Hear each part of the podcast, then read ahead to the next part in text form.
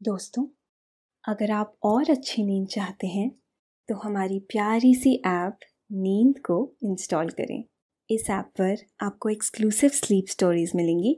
Install करने के लिए आप हमारी वेबसाइट नींद डॉट ऐप पर ज़रूर आइए।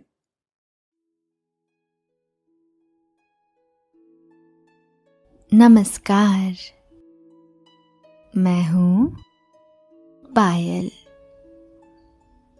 आज सुनिए लेखक कुमार रहमान की लिखी स्लीप स्टोरी मड हाउस की सैर। मड हाउस मतलब कच्चा घर। ये घर बहुत साफ़ सुथरे और ठंडे होते हैं। इनमें वक्त गुजारना बहुत खूबसूरत अनुभव है। ऐसे मड हाउस शहरों में भी बनाए जाते हैं। लेकिन वहाँ शहरों में वो आबो हवा नहीं मिलती, जो एहसास गाँव के मड हाउस में मिलता है। मड हाउस की मोटी दीवारें और मिट्टी की छत, यहाँ गर्मी का नामो निशान नहीं रहता। सर्दी में भी ये मड हाउस गर्म रहते हैं। जब छत और दीवारों पर बारिश की बूंदें पड़ती है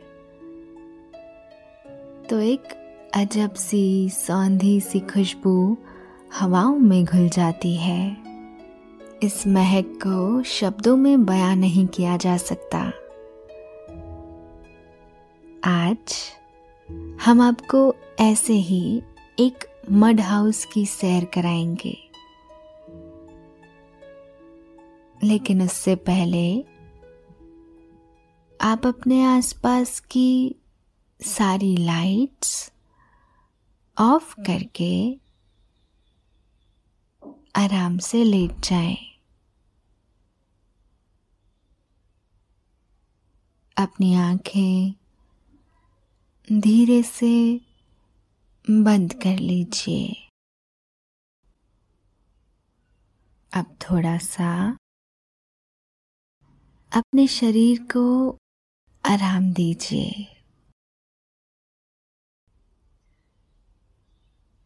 थोड़ा और आराम।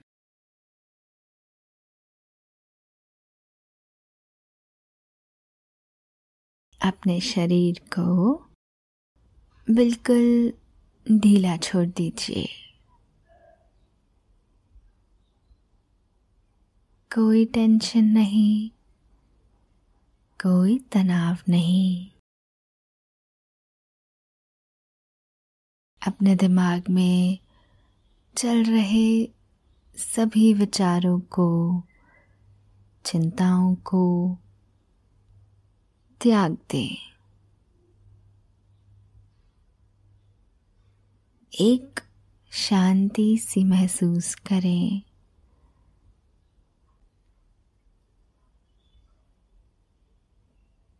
सभी नेगेटिव पॉजिटिव विचारों को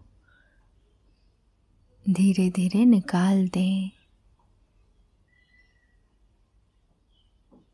हाथों को सीधा करके अपनी कमर के साइड में रख लीजिए।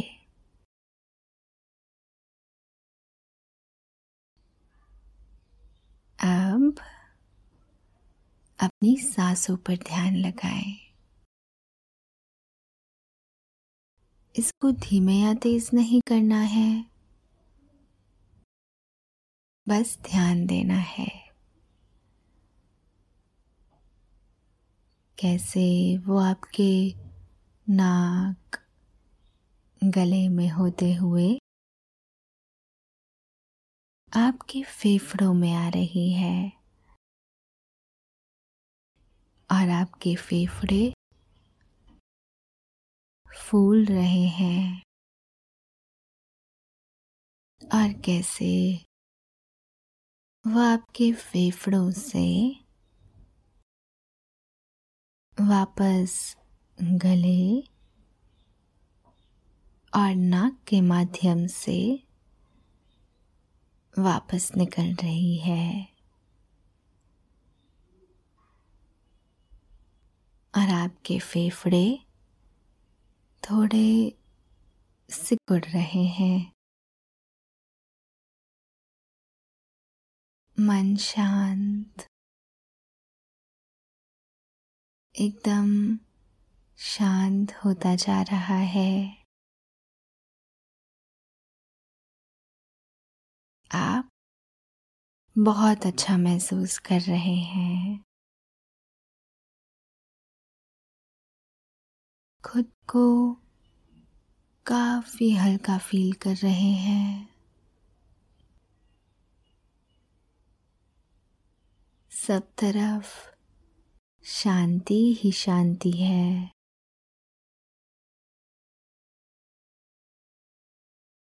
सुकून है,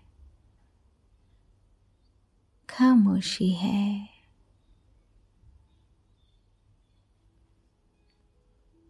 अपना प्यारा सा देश इतनी विविधताओं से भरा है कि हर रंग निराला लगता है। न सिर्फ़ पहनाने उड़ावे में, बल्कि खान पान में भी हर इलाके का रंग अलग है। इतने सारे शेड्स हैं देश के अलग अलग क्षेत्रों के कि उन्हें जानना, समझना काफ़ी दिलचस्प और सुकून देने वाला भी। भारत में मौसम के हिसाब से खान पान और पहनावे पर असर पड़ता है। इसका एक और असर होता है। वो है यहाँ के मकान। केरल के ग्रामीण इलाकों के मकान, वहाँ उपलब्ध चीज़ों और मौसम के हिसाब से बनाए जाते हैं। तो उत्तर भारत में वहाँ के मौसम और उपलब्ध सामानों से बनाए जाते हैं। क्योंकि उत्तर भारत थोड़ा गर्म इलाका है। इसलिए यहाँ के गाँवों में मड हाउस बनाए जाते हैं। ये मड हाउस तालाब की चिकनी मिट्टी से बनाए जाते हैं। आज हम आपको ले चलेंगे एक ऐसे ही मड हाउस में।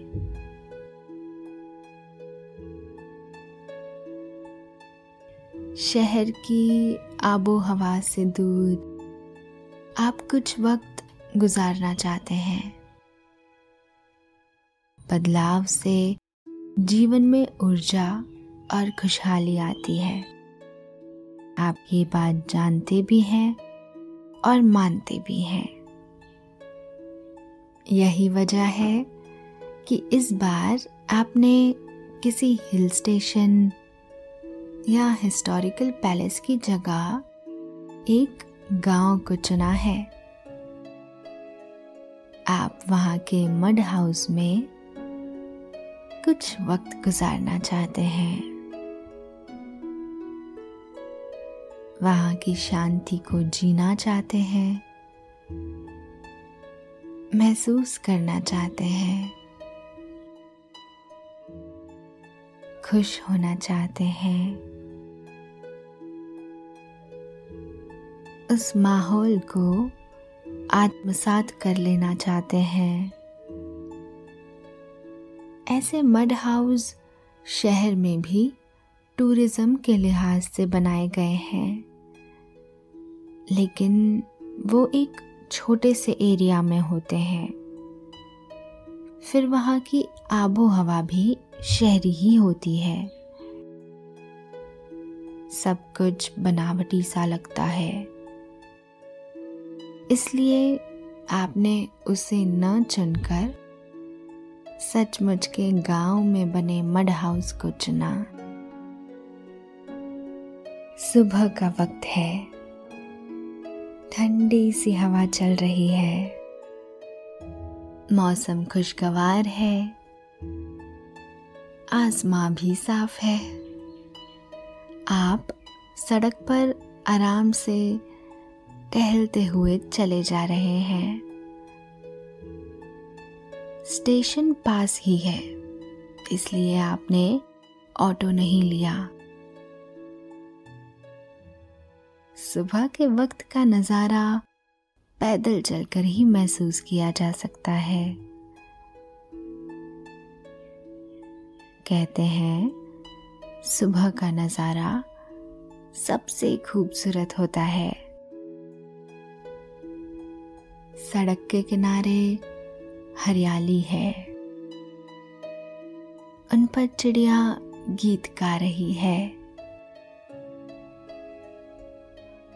उनका ये गीत सुबह उठकर ही सुना जा सकता है। उनका ये गीत जीवन संगीत है।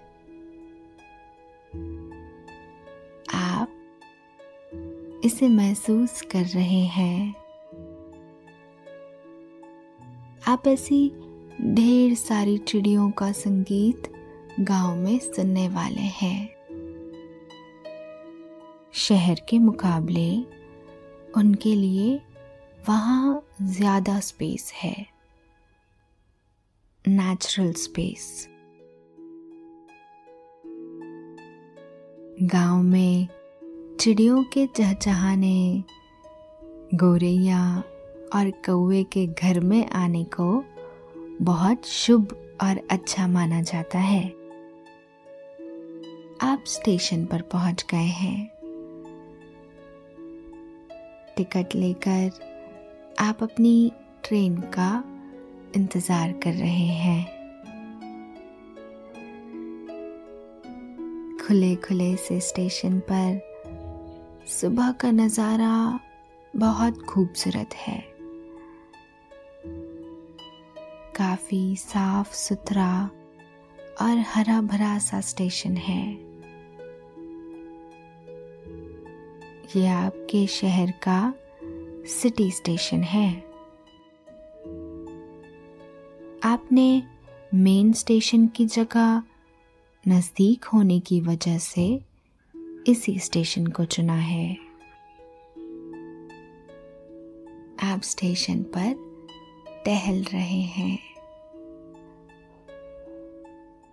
ठंडी सी हवा आपके इर्द गिर्द यूँ घूम रही है। मानो आपको हौले हौले से कोई गीत सुना रही हो। सुबह की हवा हमेशा ठंडी होती है। कहते हैं, इसमें ऑक्सीजन का लेवल भी ज़्यादा होता है। आप टहलते हुए फूलों की क्यारियों की तरफ़ चले गए हैं। यहाँ कई तरह के खूबसूरत फूल खिले हुए हैं। वो हवा से लहरा रहे हैं। उनकी खुशबू हवा में घुल गई है। वो महक आप महसूस कर रहे हैं। तभी आपको सीटी की आवाज़ सुनाई देती है। आपकी ट्रेन आने वाली है। कुछ पलों के बाद ट्रेन स्टेशन पर आकर रुक गई है। कुछ लोग स्टेशन पर उतर गए हैं। आप एक डिब्बे में सवार हो गए हैं। ट्रेन में ज़्यादा भीड़ नहीं है। आपको खिड़की के पास वाली सीट मिल गई है। आप आराम से उस पर बैठ गए हैं। ट्रेन एक सीटी की आवाज़ के साथ रेंगने लगी है। ट्रेन में सफ़र करना आपको हमेशा ही बहुत अच्छा लगता है। यूँ लगता है कि एक पूरा मकान ही पटरियों पर रेंग रहा है। सबसे आरामदेह सफ़र ट्रेन का ही तो होता है। आप आराम से न सिर्फ़ खड़े हो सकते हैं, बल्कि चल फिर भी सकते हैं। ट्रेन ने स्पीड पकड़ ली है। बाहर के सारे दृश्य भागते जा रहे हैं। किसी पिक्चर की रील की तरह। आदमी ठीक से देख पाता नहीं और पर्दे से मंजर बदल जाता है। आपको एक गाने की ये लाइनें याद हो आई। आप मुस्कुरा उठते हैं। खिड़की से आती तेज हवा आपको बहुत भली लग रही है। आपका ये सफ़र ज़्यादा लंबा नहीं है। महज कुछ स्टेशनों का, जो जल्द ही पूरा हो जाएगा। आप डिब्बे के अंदर एक नज़र मारते हैं। कुछ लोग अखबार पढ़ रहे हैं तो कुछ लोग बैठे गप्पे मार रहे हैं। ट्रेन में पढ़ने का अलग ही मज़ा होता है। आपको भी ट्रेन के लंबे सफ़र में पढ़ना अच्छा लगता है। कुछ देर बाद आपका स्टेशन आ जाता है। ट्रेन की स्पीड कम होते होते थम गई है। ट्रेन के रुकते ही आप स्टेशन पर उतर गए हैं। ये एक गाँव का छोटा सा स्टेशन है। ये स्टेशन भी काफ़ी सुंदर है। यहाँ पर गुलमोहर के कई सारे पेड़ लगे हुए हैं। उनके कई सारे सुर्ख फूल ज़मीन पर बिखरे पड़े हैं। गुलमोहर के फूल बड़े खूबसूरत होते हैं। आप बचपन में इन्हें जमा किया करते थे। आपको याद हो आया और आप खुद को रोक नहीं पाए और झुककर एक फूल उठा लिया है।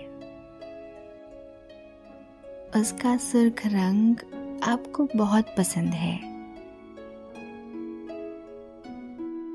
आप उसे अपने हाथों में थामे स्टेशन से बाहर आ गए हैं। यहाँ कई सारे ई रिक्शा खड़े हैं। आपने गाँव का पता उसे बता दिया।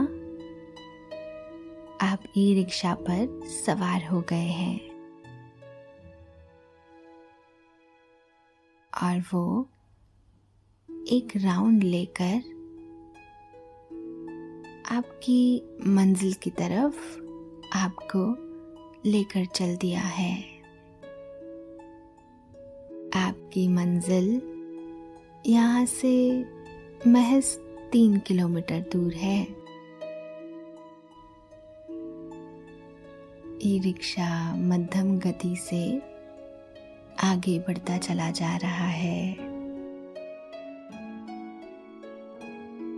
सड़क के दोनों तरफ़ खूब हरियाली फैली हुई है।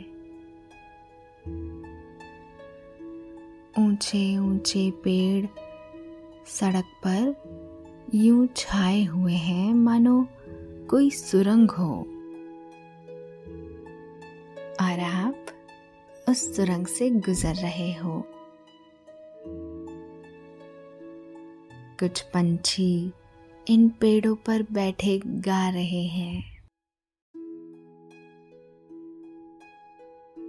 आपको पपीहे की पुकार सुनाई देती है।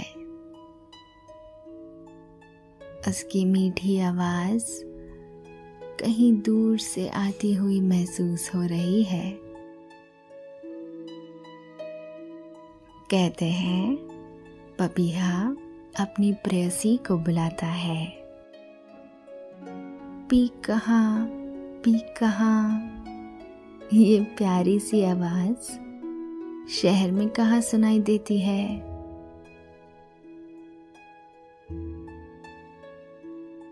आप ई रिक्शा चालक की आवाज़ से अपनी दुनिया में फिर लौट आते हैं। उसने ई रिक्शा रुकते हुए कहा लीजिए बाबूजी, आपका गाँव आ गया है। यहाँ से आपको कुछ देर पैदल जाना होगा। चक्रोड जरा पतली है। मेरा रिक्शा वहाँ नहीं जा सकेगा। आपने उसे किराया अदा किया। और कच्ची चक्रोड पर आप चल पड़े हैं। रात को शायद यहाँ बारिश हुई है। मिट्टी की नमी कुछ ऐसा ही बता रही है। मिट्टी की सौंधी महक आपको महसूस हो रही है।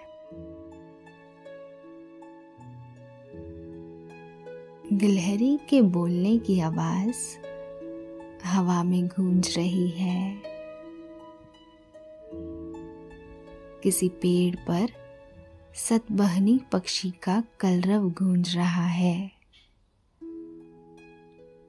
ये चिड़िया हमेशा झुंड में ही रहती है और आपस में मिलकर खूब शोर मचाती है।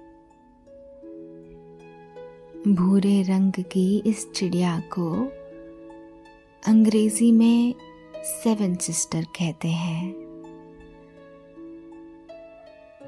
ये हमेशा झुंड में रहती है, इसलिए इसे ये नाम मिला है।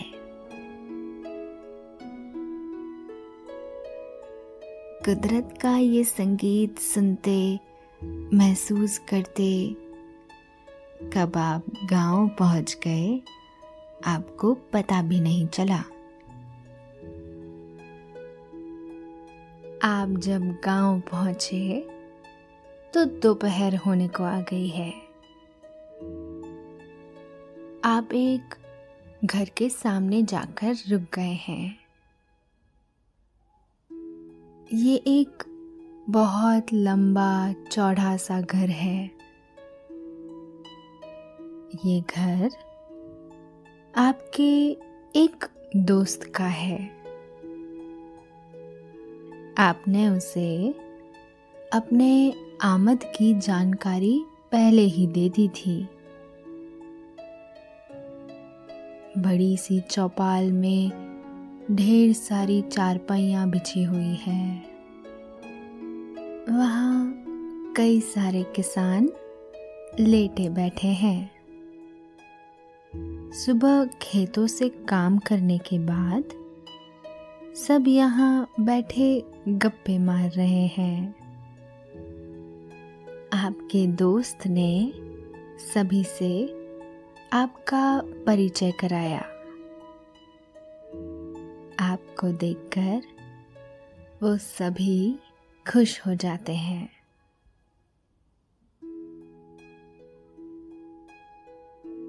आपको एक किसान सामने कुएँ तक ले जाते हैं। वहाँ बाल्टी से पानी निकालकर आपको देते हैं। आप उस शीतल जल से मुँह हाथ धोकर फ्रेश हो गए हैं। उसके बाद आप आकर वहीं चारपाई पर बैठ गए हैं। गाँव में हैंडपंप्स तो आ गए हैं। लेकिन लोगों ने कुएँ के शीतल जल का मुँह अब तक नहीं छोड़ा है। इसलिए कहीं कहीं कुएँ अब तक आबाद है। कुछ देर बाद आपका दोस्त गुड़ की बनी जलेबी और एक बड़े से ग्लास में छाछ लेकर आ जाता है। जलेबी का ऐसा स्वाद आपने पहले कभी नहीं पाया था। इस जलेबी में अद्भुत सौंधापन आपने महसूस किया। छाछ भी ताज़ी ही थी। छाछ पीने के बाद आप खुद को काफ़ी तरोताज़ा महसूस करने लगे। कुछ देर लोगों के बीच बैठने के बाद आप दोस्त के साथ गाँव घूमने निकल पड़े। यहाँ कुछ पक्के मकान बने हुए हैं, लेकिन ज़्यादातर अभी भी कच्चे मकान ही है। ये मकान ही मड हाउस कहलाते हैं। आप इन मकानों को बहुत ध्यान से देख रहे हैं। हर मड हाउस की दीवारों पर चिकनी मिट्टी, गोबर और भूसे का मोटा सा लेप लगाया गया है ताकि दीवारें सुरक्षित रहे और उन पर बारिश की सीधी बौछार न पड़े। इसलिए ऊपर की मुंडेर पर छप्पर भी झुकाकर लगाया गया है। इन घरों की खूबी ये है कि इसमें इस्तेमाल की जाने वाली हर सामग्री आसपास की ही होती है। इस पर डाला गया छप्पर, सरपट और सेठे से बनाया गया है। सरपट या मूस एक तरह की घास होती है। सेठा इस घास का ही पतला तना होता है। हर मकान बहुत करीने से बनाए जाते हैं। खूब मोटी मोटी दीवारें ताकि गर्मी अंदर न जा सके।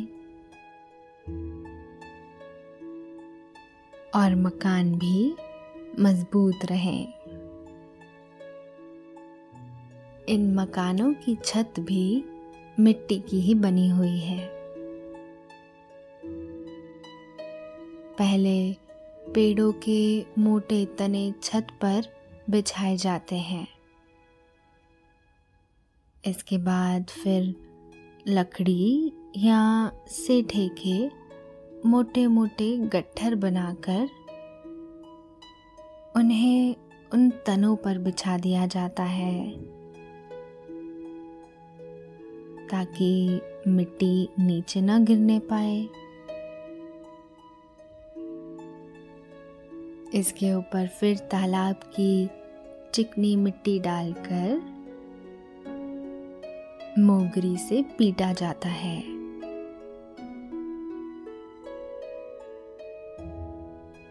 ये मोगरी लकड़ी का एक लबोतरा सा इंस्ट्रूमेंट होता है।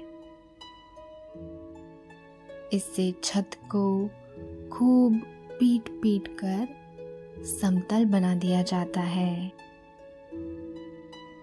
इस तरह से घर की छत तैयार होती है। बारिश होने पर पानी नीचे नहीं आता, बल्कि ऊपर से ही बह जाता है। मिट्टी की ये छतें अद्भुत होती हैं। गर्मी में ये ठंडक पहुंचाती है और सर्दी में गर्मी देती है। आप दोस्त के साथ गाँव घूमकर लौट आए हैं। वो आपको सीढ़ियों से लेकर ऊपर की तरफ़ ले जा रहा है।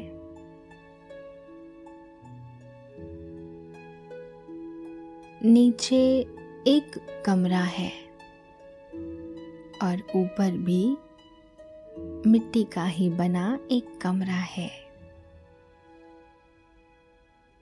दोस्त ने बताया कि इसे यहाँ दो महला कहते हैं। आप दो महले के भीतर आ गए हैं। दो महले में एक पलंग पड़ा हुआ है। उस पर एक सुंदर, साफ़ चादर बिछी हुई है। आप पलंग पर बैठ गए हैं। बहुत ध्यान से इस छोटे से कमरे को देख रहे हैं।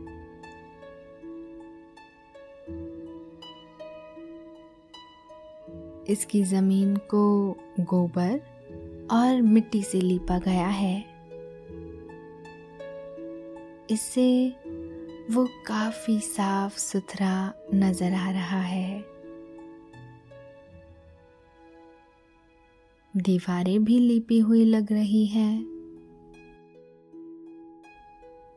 कमरा काफ़ी साफ़ सुथरा और ठंडा है। इसमें एक छोटी सी खिड़की भी है। उससे ठंडी ठंडी हवा अंदर आ रही है। आपका दोस्त आपको छोड़कर वापस चला गया। ताकि आप कुछ देर आराम कर ले।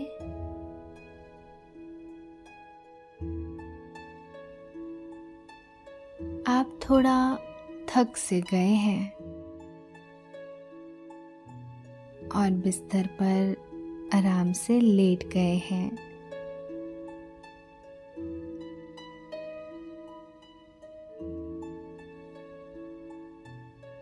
इस कमरे में आपको बहुत आनंद आ रहा है। आपने आँखें बंद कर ली है और कमरे की ठंडक और शांति को महसूस कर रहे हैं। आँखें बोझल होती जा रही है।